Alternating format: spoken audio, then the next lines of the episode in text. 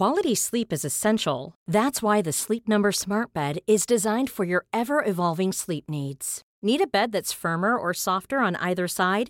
Helps you sleep at a comfortable temperature? Sleep Number Smart Beds let you individualize your comfort so you sleep better together. JD Power ranks Sleep Number number 1 in customer satisfaction with mattresses purchased in-store. And now save 40% on the Sleep Number limited edition Smart Bed for a limited time. For JD Power 2023 award information, visit jdpower.com/awards. Only at Sleep Number stores or sleepnumber.com.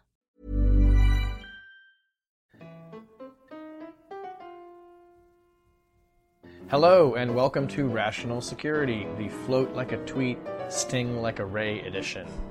I'm your host, Shane Harris, slightly less outraged Washington, D.C. pedestrian. I'm not sure if people are doing a better job shoveling their sidewalks this week or if my snow shaming campaign has worked. Maybe the snow's just melting. It's a little warmer here this week. Well, I want to point out that I had a serious black ice problem on my walk this week. Did you? And um, So now you feel the pain. well, I, because the melting during the day would flood the, the, the, the sidewalk, and then every evening it would freeze. And so uh, we had um, your snow shaming uh, campaign has had a big effect on me. I meticulously every morning uh, salted that, thinking that I did not want you to take a picture of my house Good and for snow you. me. So Because I would. Yeah, I would know do- you. I You were- you were I would do it. I was watching you. Um, that, of course, is Ben Wittes, my friend and uh, a guest as always. Uh, ben, also extemporaneous speaker extraordinaire. His Constitution Day speech at the NSA, which he gave last September, finally released, and it was posted last week on the Lawfare podcast. And you didn't have any notes for that speech.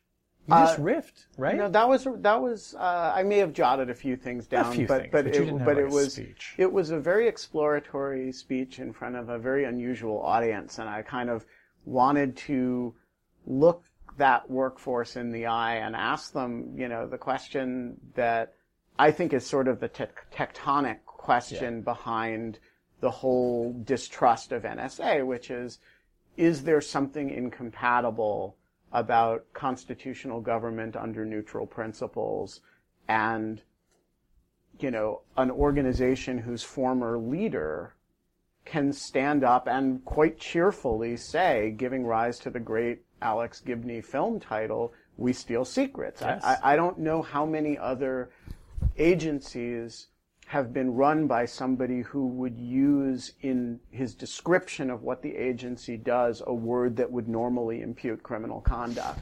And and I Your audience seemed to appreciate that point too. Oh, actually, I, the giggles I, could hear. I, I, no, I, think, they got it. I think the the, the speech was very warmly received, um, and it was not in any sense a criticism of them because I don't. I, I look. I believe in the intelligence community, and but I do think we have this this. It was a Constitution Day speech, so I'm supposed to be talking about the Constitution, and there is this, you know, question. We don't. They do all kinds of things that normal people are not allowed to do, and even unlike the military, which does all kinds of things that normal people aren't allowed to do, we don't arrest people for being part of foreign militaries. But if you do to the NSA what the NSA does to some other, uh, you know, country, they, you know, we'll arrest you and prosecute you. We don't, we don't treat Edward Snowden the same way that we treat, you know, the Chinese Edward Snowden. And so I, I think there, there's a real question there that, that gets more pointed as time goes on and, and they interact with more and more of our lives through more and more devices. You know, what is the relationship between routine intelligence work and, and constitutional government? Yeah, well, it's a great speech. I recommend everyone go listen to it on you. the Live podcast. I was, it was Ben's a very good extemporaneous speaker, but this was I thought one of the more thoughtful and um, yeah, really just really enjoyable. Well, and please, after you read, after you listen to it, read uh, Kevin Gosztola's uh, uh, criticisms of it because uh, I, I um, thought they were uh, great fun. Yeah, okay. And people who, by the way, who don't I'm agree joking. with yeah, of course you are, of course you are. And if you don't agree with Ben on these issues, you should still listen to the speech. I think. Uh, I'm also joined again by super guest star Jen Daskal, who was such a hit last week on the show that we asked her back again. Hello, Jen. It's fun to be back. Yeah, this is great. It's a, it's a twofer. Um, okay, so this week, lots to chew on, including a walking stick that Ben brought in today. We're going to get to that later in object lessons, and some kind of a baby toy. A rattle. A rattle? That's the important point. Oh, it's a rattle. Yes. Okay. Uh, this is the first audible uh, Object object, lesson. lesson, we've Okay. ever had. Good Nice. for podcasting. Plus, we're going to talk about police use of surveillance technology becoming an issue in a case in Florida with potentially wider implications. The Justice Department says it will use the material support to terrorism law to go after people who proliferate ISIS social media propaganda. And Ben is testifying before the House Armed Services Committee week this week on the new authorization of military force against ISIS. Our very own Ben taking the oath, informing the debate, writing law. Be afraid. yeah, be very Very afraid. afraid. Okay, let's start with our wordplay segment. Um, Jen, we're going to go to you first. The Washington Post reported this week on the trial of a Florida man, uh, Tadrae McKenzie, prosecuted for robbery in what appeared to be an open and shut case, but prior to the trial, his defense team found out that investigators had used a secret surveillance tool, sometimes known as a stingray, raising all kinds of thorny issues about privacy and evidence. So fill us in. Sure. So first, let's just talk about what these stingrays are.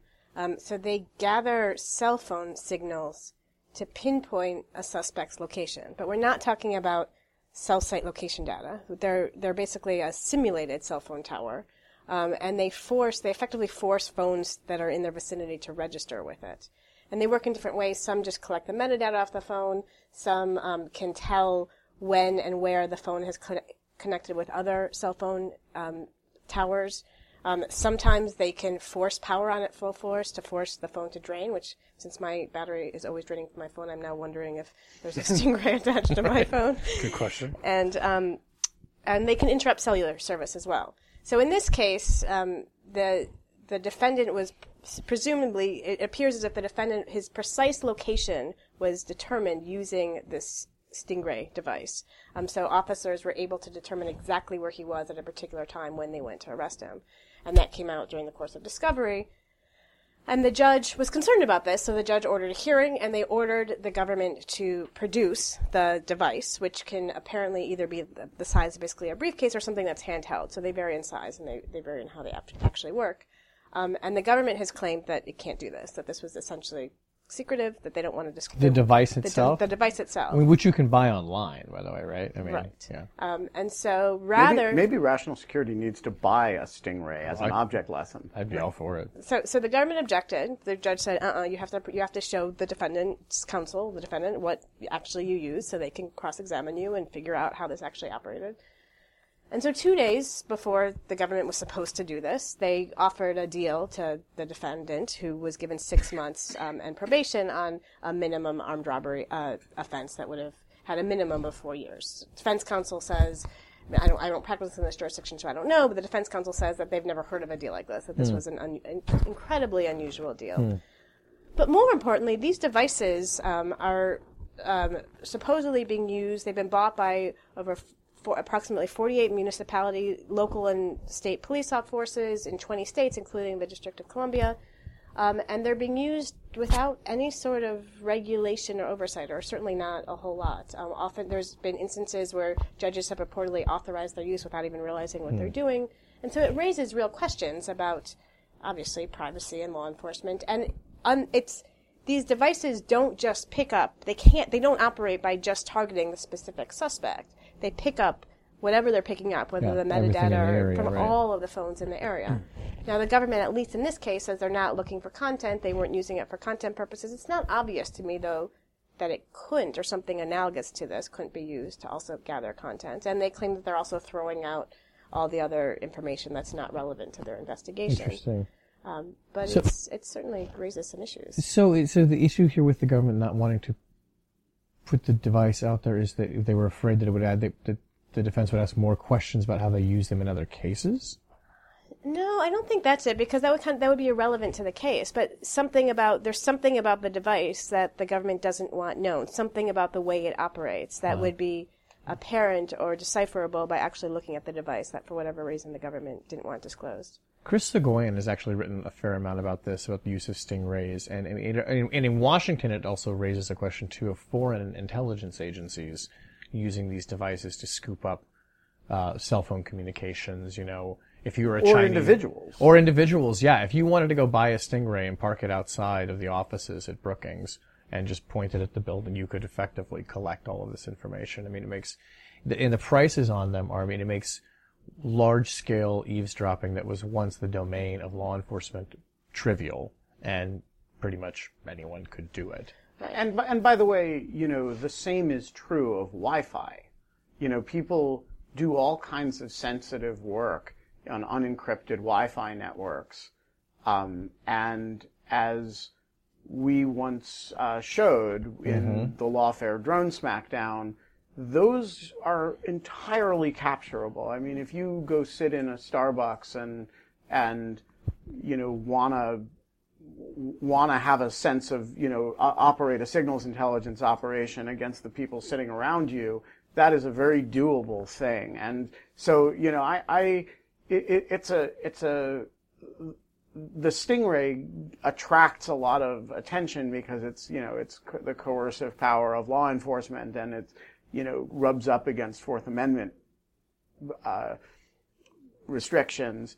But I actually think focusing narrowly on the stingray, as as you know, Chris, for example, sometimes does, can can miss the sort of larger picture, which is what you just said, Shane. That that you know, this is do-it-yourself signals intelligence, Yeah. and it's really available to a lot of people. So is the Jen, is the, is the is the is the question or is the concern here that they illegally monitored his communications, that they are grabbing up stuff they don't need? Like, what is the sort of the big privacy So concern? Tallahassee says that they're not using this to, to gather communications at all. They're using it for metadata. Um, so it's I they, and they claim it's not even clear to me that they have the technology to gather communications, although it appears that others may. Yeah. Um, so, but I think the concern is is one operating this without a warrant. So, does this require a warrant? This is this interestingly came out the same week that the 11th Circuit is hearing en banc an en banc case regarding whether or not you need a warrant to get cell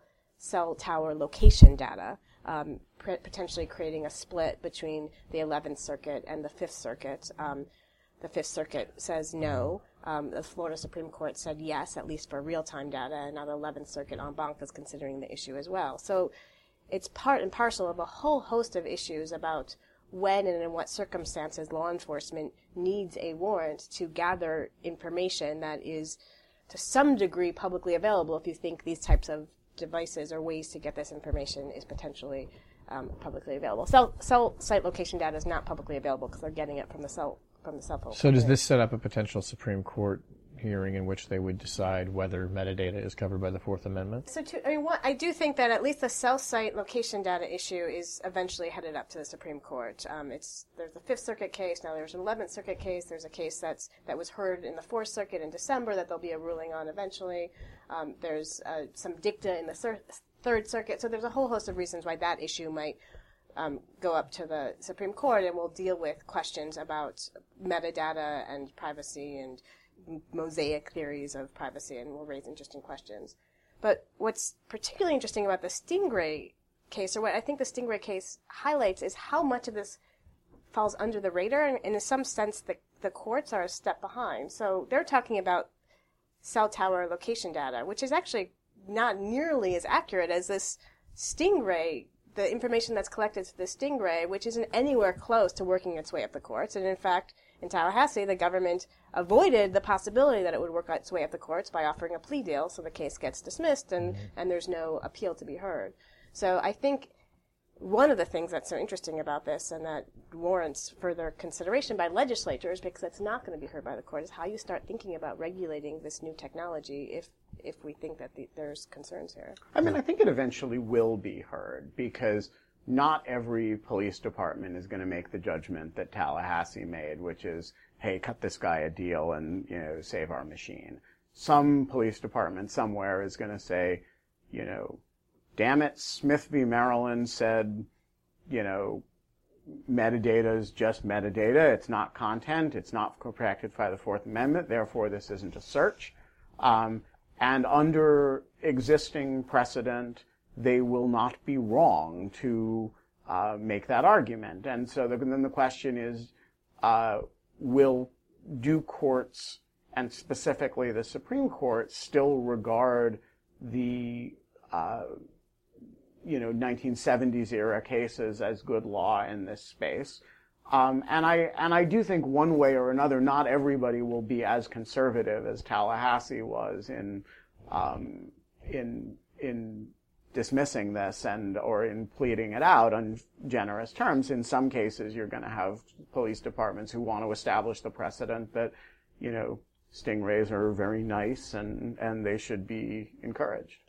No, and, and I agree with that. I guess the point I was trying to make is that there's there's this lag between the use of the technology and when these cases heard, are heard by the Supreme Court, and depending on how the Supreme Court rules and what kinds of principles are set, you're, we're always going to have this because the technology is evolving so rapidly, and the use of these new technologies kind of happen under the radar screen until a case like this pops up.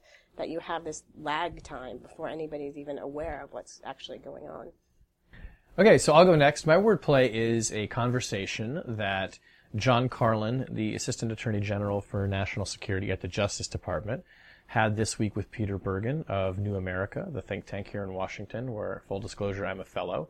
Uh, at a conference here, Peter asked John whether or not the Justice Department would consider prosecuting people who, in Peter's words, helped proliferate ISIS's social media. So it's propaganda, the beheading videos, the recruitment strategy. I think drawing a distinction between people who just sort of tweet about ISIS, obviously, versus people who are kind of in league with ISIS to help run its social media operation.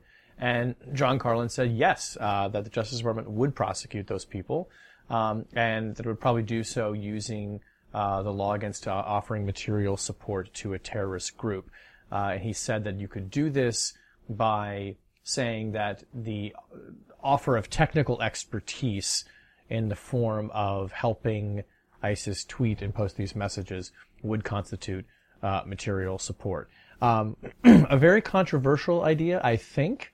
Uh, I am not a lawyer, uh, but it struck me as that there is, and, and you guys kind of weigh in on this, but you know, a there is the obvious question of where is the line between free speech and material support, and it seems to me that that slope is really slippery when you're talking about the world of social media.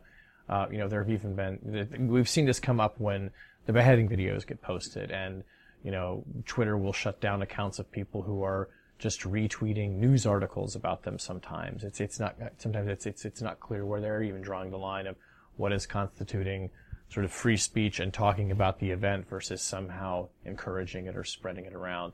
Um, but there is at least one case that you guys can inform us more about where someone was prosecuted under the material support law for translating jihadist texts uh, and making videos available online. That would seem to be the most instructive case here. Ben, maybe you want to talk a little bit about that. Well, so there's I mean, I think there's really two important cases here. And, and let me say, this is an issue where I have very mixed feelings, and I, I think it's very easy to define the polar cases, and it's very hard to figure out where the line between the two cases is. So let's, let's take the polar cases. Um, one is a, a blogger or Twitter user who, you know, just loves ISIS, and she expresses all kinds of pro-ISIS views that happen to coincide with ISIS's own self-representations. This is clearly constitutionally protected, as ugly as it may be, and the if if what Carlin is saying is that he means to prosecute those people, then it's an abominable thing for a U.S. prosecutor to say.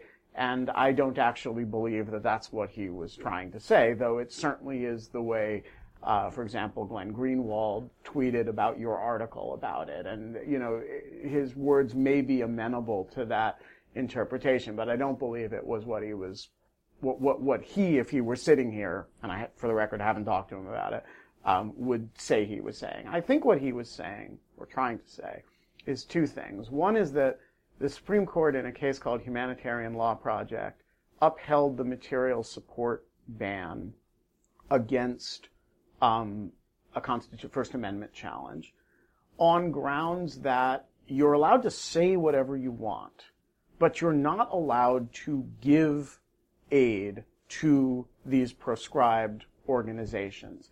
And those aid, that aid can, under certain circumstances, take the form of activity that might otherwise be protected speech. If, for example, you're tweeting rah rah ISIS at the behest of ISIS, you're, you're doing work on their behalf. Think about uh, Osama bin Laden's propaganda guy Al Bahlul, who's at Guantanamo uh, and was, you know, actually convicted in a military commission, only to then set off a long saga. But that's a different story.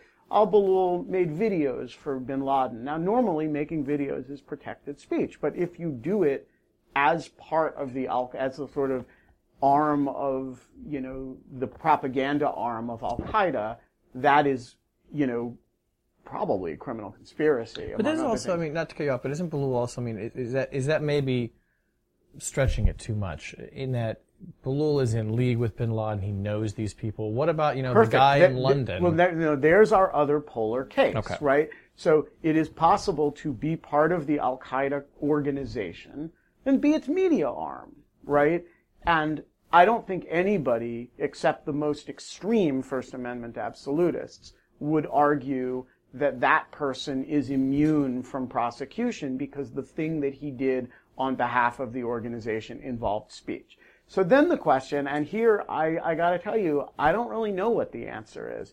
As you move from one pole toward the other, where is the exact line that it is proper to impute criminality to activity that would be otherwise First Amendment protected?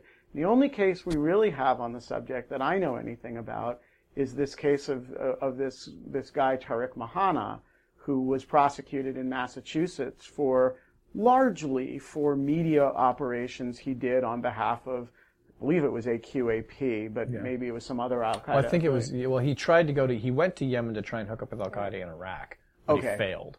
Right. Yeah. And so, and look, this case is enormously controversial. Um, and we hosted on Lawfare a, a quite extensive debate about it between Peter Margulies and David Cole about whether this was in fact a legitimate prosecution or not. And I think, honestly, both of them made extremely strong points, and I came away quite torn about it. Um, so I think, you know, if what I read what Carlin was saying as we mean to do more Tarek Mehanna cases, yeah. and that is a, a, a, a forward-leaning and potentially a troubling suggestion, but not an obviously improper one.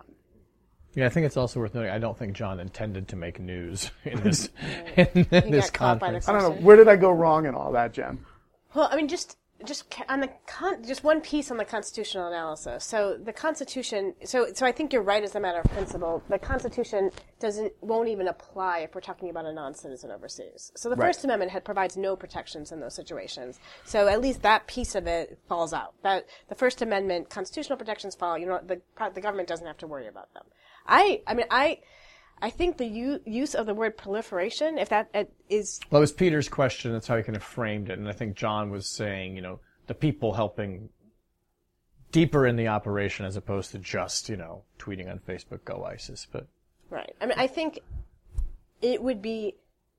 It's important to put clear parameters on what's meant here because there yeah. is a real risk of bleed and talking about people who, I mean, what does it mean to tweet on behalf, when you're talking about an organization that operates to some extent through social media, what does it mean to tweet on behalf of? Obviously, they have they have people who are supporters who are not necessarily part of ISIS around the world who will retweet their stuff. Is that proliferation of of of their ideology? Or even like, I mean, I wonder too. I remember during the Boston Marathon bombing that people were listening to police scanners and they were, um, tw- and I did this too until the police basically begged everyone to stop. They were tweeting out locations of where the police were, and they wanted us to stop doing this because I think they were afraid of what if the bombers were like using Twitter to find out what where to avoid. And so, I mean, the question then would be, you know, people who are tweeting about, I, you know, who are in the region who are tweeting about airstrikes that are about to happen, who see something happening, could could you almost sort of by trying to help ISIS out without actually being asked to and volunteering your services, is that material support? I mean, in social media context, you're assisting them, you're aiding them, you're effectively helping with, you know, command and control to some degree. I mean, would that, that seems to be like this is like where the, like the whole it's like many slippery slopes that are running into each other. Right. No, I think that's right, and I think it's um, it's it's unfortunate that that John Carlin got kind of trapped in the answer um, and and didn't find a way out of directly answering the question because I think it raises raises way more questions than it answers, and the, the proof is in the pudding. So if if it was a case like if Anwar al-Awlaki had been prosecuted for for basically um, all the propaganda that Anwar al-Awlaki was doing instead of kill with a drone strike, I can't imagine that many people would have a problem with that. But that's very different than what is potentially conjured up by the the word proliferation. So I, I mean, the proof we'll have to see what happens. Yeah. But it's a it is a dangerous it's a dangerous path. It's a tricky path to be to be going down. On the other hand, one, one word in Carlin's defense. I do not think it is a terrible thing for the AAG, for national security, to remind people that under Humanitarian Law Project, there actually is room to prosecute people who really get in bed with, you know, with, with designated foreign terrorist organizations on the propaganda side. That there that there's a limit to the to the free speech principle that the Supreme Court has, you know, been pretty clear about. And and just Chief Justice Roberts' opinion, which is again is very controversial, is also very clear. It's it's actually an extremely well written um, opinion, and it really rejects the idea uh, that that you know in the case of HLP that you can go to hang out with uh, the Kurdistan uh, People's Party to help their non-lethal uh, activities by teaching them about um, about the laws of war, and you know that that's he says, you know, that's not okay and that's not protected by the First Amendment. And, and I don't think it's a terrible thing to remind people that, hey, the law actually isn't quite as permissive as you might think here in your sort of grade school civics way. Mm-hmm. Right, I agree with that, but I, but even that is a, is a far c- cry from just so the, the two issues in Humanitarian Law Project was a group that was going to go do some training for the case, and another group that was going to provide assistance in the form of teaching the group how to make appeals to the UN. And in both those cases, the courts it was a it was a preemptive. They, they weren't being prosecuted. It was basically an attempt to get basically by these by these plaintiffs uh, declaratory judgment that what they wanted to do was going to be okay, and the Supreme Court said no, that that's acting in conjunction with these groups. The court did say if they were independently um, providing um, uh, advocacy to the UN on behalf of the group and they weren't working in conjunction, that would be okay. But the problem came when they were working in conjunction, helping the group themselves do the advocacy to the UN. And so, maybe that's the a far cry from mere proliferation. So Right, because I mean, you could become sort of a self-styled, self-appointed ISIS propagandist by just taking the films and hosting them and keeping them from being shut down and promoting them, all without ISIS ever, ever having ha- asked you to do it. Right, and I and I think in in that case, that's my first polar example where you're you're really a, an independent operator, and I, I think it would be very disturbing if the Justice Department's view was that they could prosecute those people. On the other hand, their allegation about Tarek Mehanna was that he was taking direction from, you know, the organization. And so that again fits you into a somewhat different humanitarian law project category. And the, the last thing I'll say about this, the frustrating part about Mehanna's case is that, in the, if, if I'm not mistaken, in the instructions to the jury at the trial, they were not told to try and distinguish between material support being the media work that he did versus the attempt to go over and try and join up with Al Qaeda, which failed. So we didn't reach, and the appeals court didn't reach either, sort of a clear understanding of breaking the two apart and saying we're going to treat them in separate buckets. And so we don't really have like a, great clear guidance from that decision on just the media part. So, okay, Ben, your wordplay. You are going to the hill. You're taking the hill. I am going to be taking it to ISIS. I am I'm storming the hill. Now I'm going to take this. Uh, I'm going to be very brief in my wordplay. I am. Uh, my my wordplay is my congressional testimony tomorrow, um, which um, uh, we will link to on the on the show page, I guess. And uh, one of the things I'm arguing in this testimony and um, is that the administration's draft AUMF um, raises a whole slew of very legitimate criticisms, some from the right, mostly from the left, um, that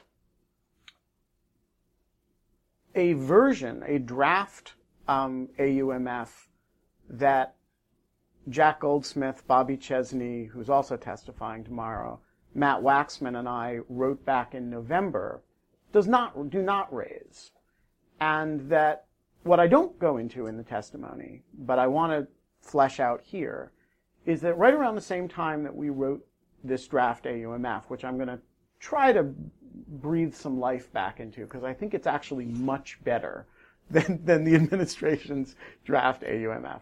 Right. right around the same time we wrote that, uh, a group of um, scholars associated with, with the Just Security site, including Jen, uh, wrote a set of draft principles or principles for a draft AUMF. They didn't actually try to write the draft. So there's a little bit of asymmetry between the two proposals, which turned out by coincidence to come out the same day.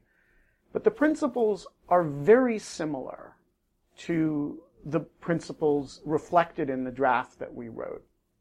And my point is, and, and, and I think if Jen and I had to sit down based on those two documents and write a draft AUMF that would get that would address most of the legitimate criticisms that are being levied against the administration's proposal, I don't think it would take more than about 45 minutes. Um, and so my my suggestion is, a, that the draft that we wrote back in November answers a lot of the problems that the administration's draft is now suffering on the Hill, and the evidence of that is that it largely complies with the principles that Jen and her colleagues laid out. And so I want to suggest that Congress should tear up the administration's draft and work off of the just security principles and the lawfare draft instead. And the fact that you could get the list of people whose names are associated with one or the other of those documents reflects the actual diversity of political opinion that you could get behind this, the only thing you couldn't get behind it, I think, is A, Democrats who are very firmly committed to ground force restrictions, and B, Republicans who object in principle to sunsets because they um, they allegedly tie the hands of the president, which you know I, I actually don't believe. But um, so that's my pitch. Jen, what do you think of that pitch? Amen. Um, and most importantly, I think, and we talked about this a little bit last week, but where there's clear consensus is the idea that it makes no sense to talk about the ISIL AUMF without also addressing the underlying 2001 AUMF. And that the sunsets, if there's going to be a sunset of the ISIL AUMF, which there seems to be, even in the administration's draft proposal, consensus on, it becomes rendered totally meaningless if you don't also sunset the underlying 2001 right. AUMF. And so, one of the most important areas of consensus, I think, is just on that, on the need to treat these two things together, to take this political moment, to defer to the next administration, to come in and to say to Congress, this is the war we're fighting in 2018 or whatever it sunsets, and and here I am. I'm now the commander in chief, and these are the authorities I want. And have a public discussion and debate when there's a new administration, but have a real one and not just revert back in 2018 to what will then be an almost 18 year old, 17 year old 2001 AUMF. Do, do, you agree specifically? I'm trying to be provocative here. Do you agree specifically with um, my somewhat bombastic claim that reasonable people could resolve the differences between the principles you wrote and the draft that we wrote in a matter of minutes or a few hours, not not days and not weeks? Absolutely. I mean, I just I don't th- I think that the the areas where there's differences are, in my opinion, at least the least important areas, and the areas where there's consensus are on the importance of treating the two AUMFs together, the need for some sort of supersession clause so you don't have the 2001 ISIL AUMF basically being read as, as dual competing Right. authorities. The need to have a reasonable definition of associated forces, one that, in my opinion, ought to be consistent with the definition that at least has been publicly publicly stated as a definition employed with respect to the 2001 AUMF. You do those three things, and I'm pretty happy with what you end up with. And um, the other things are, are icing on the cake, but not essential ingredients. So I will I'll close this segment with one pessimistic observation, which is that it is a reflection on the dichotomy between the academic debate here and the political debate that there is you have to go pretty far out to the right or pretty far to the left. In fact, very far to the left and pretty far to the right before you lose consensus on the points that Jen just mentioned. And the fact that, you know, the Just Security convened group and the Lawfare convened group came up in somewhat the same place about the major issues. And I agree with Jen, the more consensus the more important the issue, the more consensus there is. And the fact that this has no resonance on the Hill, right, where people are really fixated on are we tying the president's hands? Are we authorizing, you know, ground troop invasions of, of countries we haven't even thought of yet? Um, the fact that we don't, that those are very different conversations than the conversations that happen when, when you know, the people who do this stuff for a living sit down and try to imagine what an appropriate AUMF should look like is probably not different from other policy areas where, you know, the political constraints are, are a mess on, you know, what economists say about the carbon tax, right?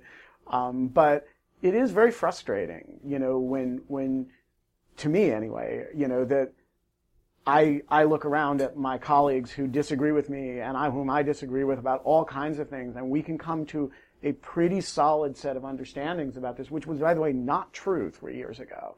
And I do think the academic and policy communities have have done a lot of work here, and it has been good and solid and has achieved something like consensus, and that is, you know, not being reflected in the policy process. And so, yeah, I mean, I, I, I find that, you know, depressing a little bit. Yeah, and I on this one I really lay the blame a lot at the Obama administration Yeah. because what ha- because their proposal is so, in my opinion, just messed up in so many different areas, and they're not push. and Why they didn't come forward with something that reflects this consensus makes no sense to me. Then the sticking point would be the ground troops issue, and that would be it. But you wouldn't be having to fight on all these other issues about what should be the without the administration coming in and supporting something that to me to my mind is reasonable you have the democrats fighting against their own administration and the republicans. You've just divi- you've divided rather than tried to reach consensus. And i i think the administration i don't know why they're doing it this way but i think they're playing this completely wrong and that if they had taken a step back and thought about the areas of consensus they'd be left with a fight about ground troops and that's about it Right as you said that, I think Obama's helicopter flew over. by the way. Yeah, I mean, it's been circling us. Yeah. Yeah. Um, as long as it doesn't launch a, a, a hellfire missile at, Yeah. at, at Silence at the br- debate. Um, great discussion. I, this is going to be fascinating to watch, and I don't know when Congress will actually vote on this, but Or if. ever. or if, Yeah. but when they do, I think yeah, it's uh, they would do well to uh, listen to reasonable people who have been able to arrive at some near consensus, which is something that the Congress of the United States appears unable to do on just about everything. So, um, let's go to object lesson. Jen, why don't you share your object? sure i'll play it first Okay. So, so in the midst of spending so much time thinking about war and fighting and conflict, I was trying to think about the kinds of things that draw people together. Particularly, there was an article a couple weeks ago about the State Department kind of re-upping its efforts to to do counter-violent, countering violent extremism. And so, the one thing I came up with is, was music. So, music's the one thing that brings that gets my kids. I thought you were going to say rattles. well, I thought you were going to say yeah. babies. Babies do or too. bees. But um, you know, it's a, when we play music, the kids stop fighting. They listen. When we when I can get my kids singing, they're not fighting with each other. They're listening. You, I went to this most amazing music museum in Arizona when I was there in, over the holidays, and it's it was it was rooms and rooms full of instruments across generations from all over the world and people and little videos of people playing and I just it makes you realize how universal a language music is. So when we're thinking about countering violent extremism, I think we somehow need to incorporate music. with my plug for today. I'm down with that. I'm down with that. Yeah, this is like uh, jazz in the Cold War, and uh, you know, yeah, we'll bring it better Ending, together. ending ISIL through musical diplomacy. Yeah, although they, you know, they, they do execute musicians. That's true. And their songs are not catchy. They're really not. Um, I'll do my object lesson next because Ben's is way cooler than mine, and we should end with it. it's actually a photograph, which we'll put on the website. I keep bringing photographs, but next week, tune in. I'm bringing something tangible, which y'all are gonna love. But it's a photograph of um, a group of uh, German journalists who I uh, talked to this morning, uh, who wanted to know about the state of U.S. media, and I sort of turned the tables around on them, and I said, "Well, tell me how the whole NSA thing is playing out a year and a half on, and are Germans kind of over it? Um, and it was very interesting. You got the usual, uh, you know, the reason this was such an outrage is because we've had recent experience with this, the Stasi, etc. But to a person, they were really emphatic on this point, and they underscored it in a way that I hadn't really appreciated. They said, it'll seem very strange to you, but you have to understand, given how popular Obama is in Germany, or was, and given how close the German people feel and how tight this security relationship has always felt with the United States, this really felt like a betrayal, like so, like like someone cheating on you. And I don't think I'd quite appreciated it. They were really not. I mean, more so than the references to the Stasi, the one they that they really keyed in on was this was seen as a betrayal by our friend. That friends don't do this to each other. And I guess I'd always sort of appreciated that on the political level, but the degree to which this seems like there was great social frustration over this too, uh, that was, was meaningful to German people is something I don't think I'd quite appreciated at that deep level. So that was an interesting lesson for me. So it's really um, it's really interesting that you say that because I've I've uh, at at my NSA speech told this story about being in, in Germany and and you know defending the NSA and feeling like I should be there in you know cowboy boots and a big ten gallon hat, um, and giving this message which you know was uh, you know the theme of the speech was just grow up. Um, you know this isn't a romance. It's not you know uh, it's not friendship. It's not uh, it, it's interstate politics. And uh, the I expected people to be really offended by this when I said it, and and actually people weren't. Um, they uh, the Germans I thought appreciated actually being talked to without a pretense that there was, you know, that there was some underlying um, need to sort of pat them on the back and reassure them. And the next day, actually, the headline in one of the major German newspapers um, was, you know, Brookings scholar to Germany, just grow up. Um, I didn't know that. Uh, you know, it was great fun. Um, and um, They draw a cowboy hat on you. so, um, Um, okay, Ben, what's your object? So when I testify tomorrow, I am, I think, maybe the first person uh, to testify in a lo- at least in a long time in front of the House Armed Services Committee, who will be uh, carrying a staff when when he does, and um, A wooden staff. a wooden staff. Uh, it's not quite a quarter staff, but it's almost a quarter staff. They're gonna let you take that in the building. Uh, they're going to have to because the reason I'm going to be doing this is because I am uh, have badly injured my calf muscle, um, and uh, the result is I have a new relationship with the staff. So I, I've, I've, I'm a martial arts practitioner, and one of the things I've spent a lot of time doing in Aikido is training in use of the staff as a weapon. And the staff, the staff. Again, you think they're gonna let in. you in the okay, building? I- okay, ju- ju- just, just, um, just, just. It's okay. It's bear- just a weapon. Just bear with me on this. So I, I, you know, the the staff, which in Japanese is called a jo, um, or depending on the width of it, sometimes called a bo, is a very is a very unusual weapon because it's it's one of the very few weapons that's completely symmetrical. It has no front and back. Uh, it has no bladed side and unbladed side. Um, it's and therefore it is a kind of pure weapon for certain types of training, as well as very uh, very effective for uh, all kinds of all kinds of combat situations. So I've always thought of the staff as reflecting one kind of security, as in this is a weapon I'm trained to use, and but now, in the last three days, I have come to appreciate a completely different side of the staff, which is providing a different form of security, which is I'm leaning on it to prevent myself from falling over. And so I keep thinking of myself as sort of the opposite of Gandalf, right? Gandalf gets in the room in the two towers by saying, well, you wouldn't separate an old man from his walking stick.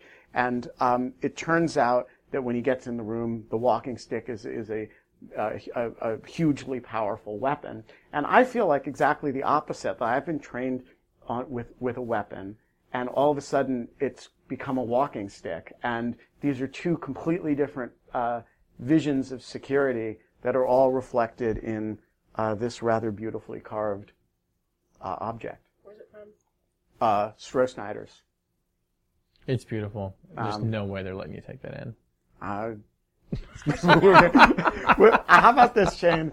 If if if if it, if you see uh, me with uh-huh. a walking stick, it, I'll I'll have a picture taken okay. with the stick in the hearing room. Got it. And that'll Just be on the show page. This podcast until after you got into the right, and like limp a little extra. yeah, no, I, I, the limp is legit. Yeah, like a. Okay, that's it for this week's show. Uh, Rational Security is a production of Spaghetti on the Wall Productions. You can find links to this show and all of our other great podcasts at spaghettionthewallproductions.com. You will also find a link to our newest podcast called Ask a Scientist, in which my friend, uh, former journalist Dave McGlinchey, sits down with scientists on relevant issues of the day in a great one-on-one interview format. Uh, up now, he has a great interview about the science of concussions with the director of the traumatic brain injury at the Georgetown at Georgetown University uh, at a laboratory there. It's great stuff. Uh, you can follow Rational Security on Twitter at RATL Security. Uh, you can also find us on Facebook and on iTunes and Stitcher. And wherever you download podcasts, please, when you're there, leave a rating. That is actually the best way to spread the word to others who have not yet found out about the podcast. The editor of Rational Security is Jen Howell. Our music is performed by John Carlin and his Bayou Jug Band. No, no, maybe next week. Our music is performed, as always, by the enigmatic, Snowden-like Sophia Yan, who is sharing her gifts with the world direct from Hong Kong.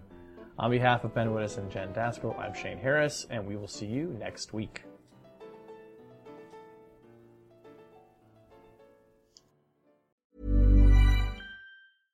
Want flexibility? Take yoga. Want flexibility with your health insurance? Check out United Healthcare Insurance Plans. Underwritten by Golden Rule Insurance Company, they offer flexible, budget friendly medical, dental, and vision coverage that may be right for you. More at uhone.com.